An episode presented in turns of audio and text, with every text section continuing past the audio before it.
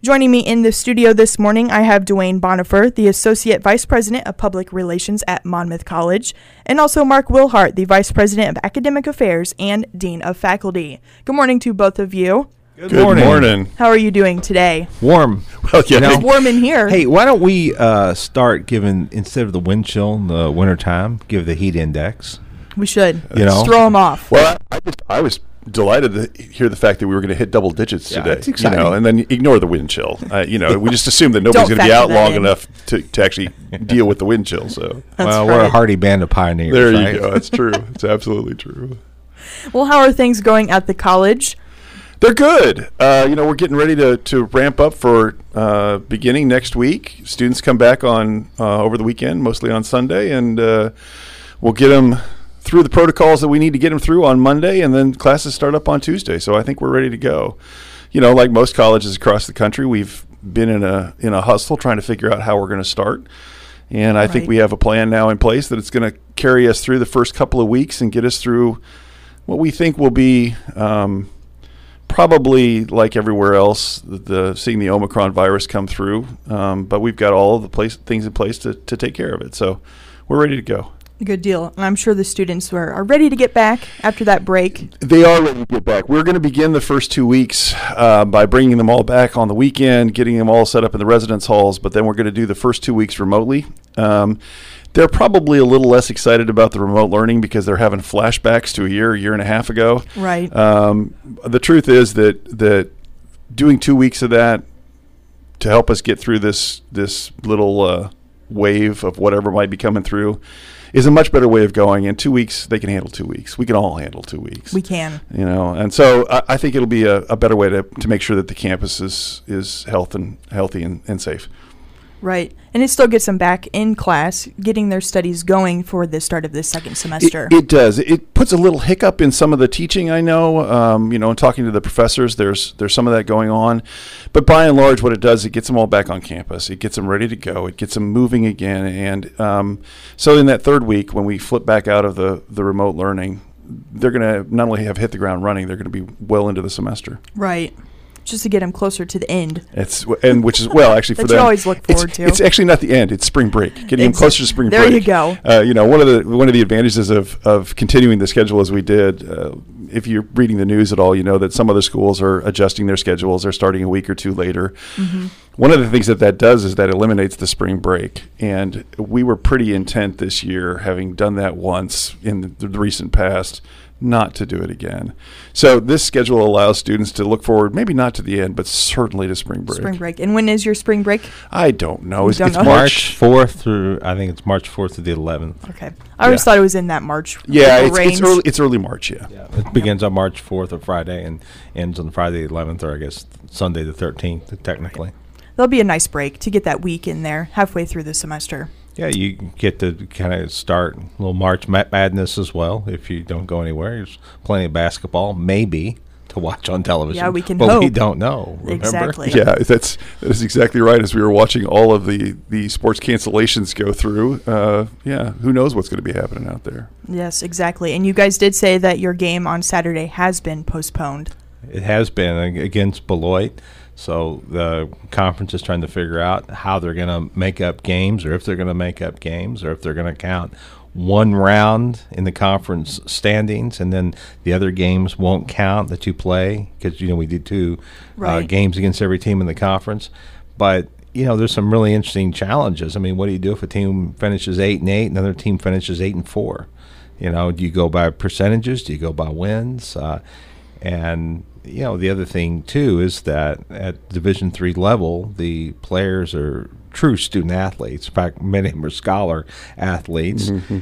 and so you can't say, "Oh, we're going to play now Wednesday night and travel," and because ESPN doesn't determine, you know, our, our schedule like they do with the Division One schools.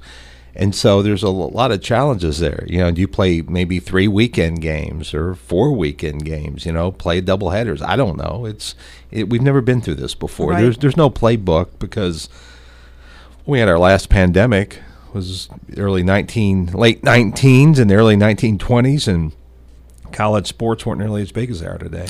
Yeah, and you know our athletic directors for the for the conference met yesterday, and I know that they're coming up with plans, not only sort of thinking about the individual campuses, but thinking about the conference as a whole, and uh, trying to make sure that we can do the best we can for for all of the campuses. I mean, it, part of the difficulty is that we're seeing spikes in uh, COVID through teams, but it's not just ours; it's Right. it's teams across the the conference. So. Yeah, it's not just Monmouth College facing them all. It's every college, university, high schools across the country. Yeah, and it. I mean, and the thing we know about this new variant, it spreads a lot more quickly, a lot more easily, but it's not quite as a problem when you get it. It's you sort of get a bad cold or sniffles for a while, and you know, it's it's really but going from being a pandemic to being something that's endemic that we're going to have to deal with and just learn learn how to l- live with and uh, schedule our lives accordingly. Yes. Yeah, you know, our, our student population is about 85% um, vaccinated. Uh, our faculty and staff are about 93, 94% vaccinated. And what that means is that Omicron, even though it's uh, much easier to catch, is l- unlikely to be really um, deleterious to, to their, their health. So when the students are coming back on Monday, we're going to test everybody who's moving back into the residence halls. Um, we're encouraging faculty and staff to test as well so that we have a baseline of, of knowing what, what we've got. We're uh, distributing some KN95 or KF94 masks to everybody on campus so that we're encouraging them to, to use the, the higher quality masks. Um, we know that, that you know we have we're bringing college students back. There's going to be lots and lots of opportunities for them to not wear their masks, but we're going to encourage it as much as possible and require it in classes and in any public building. So right. um, you know, we think we've got the, the things in place on our campus at least to begin to mitigate against the further spread and, and the worst case scenarios. Right. You do what you can, and then Yeah. everyone else has to take it into their own hands. Yeah, exactly. And what you know, our, our job is to, to set up the the uh, structures that allow the students to have the best success, and the best success is going to happen if they're healthy. So we're going to try to help them along that way. Yes. Was there anything else you wanted to share with us this morning? Well, you know, Martin Luther King Day was going to be a big public event for us. Uh, the way we do Martin Luther King Day now is we have classes in the morning and convocation at noon, and then we had planned to have an afternoon of service in the community. But because of the pandemic, we've rescheduled that, and so now we're not going to have the community service events in the community. We're looking for opportunities, maybe to do some virtual community service, and then the convocation itself will be online now as opposed to being in person. So, you know, that's an interesting way that we're going to have to adjust as well. And we've had to do that with some speakers already throughout the pandemic, right? We've had speakers who have given talks over Zoom as opposed to in person. We've had some during this school year that have given talks in person, but we've also done it in Zoom for people who can't be there or don't want to take the risk of being there. So it's it's been a real interesting, I think, learning experience for everyone in terms of how to adapt and you know mo- modify how we do things a little bit. I think we have the advantage of, of having been here already. Right. You know, um, in March 2020, this was all new, and we were inventing it, and we were all trying to figure out from each other, um, both on campus and between campuses, how, how you do all of this. Now we know how to do it. Um, you know, when we decided we were going to take these two weeks to start remotely, um, I talked to the people who were running the Martin Luther King uh, celebra- Day celebration, and they immediately said, "All right, well, we'll just move online." And they shrugged their shoulders, and we begin to make the plans because we we know that this is the way that, to do it. We know that we can still have a, a really full and meaningful celebration. That we can invite the community and the students to to that as an online thing, um, and that the opportunities for service. It's nice to have the afternoon. The truth is, the opportunities for service in a community like Monmouth are are legion, right? So our students could get out every day. Um, and we're encouraging them to do that so that the service is not just packed into that one day, even though today, that day, we can't get out. right. And I think the faculty have just been so resilient and so creative in terms of how they've they've ad- adapted and adopted during this period as well. And the reason is because they've stayed focused on students and they they are so intensely focused on students' well-being throughout the school year anyway that I think they've done such a good job with that.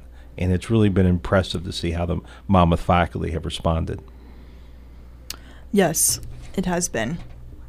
Was there anything else you guys wanted to share as you kick off this second semester? We'd like some warmer weather, please.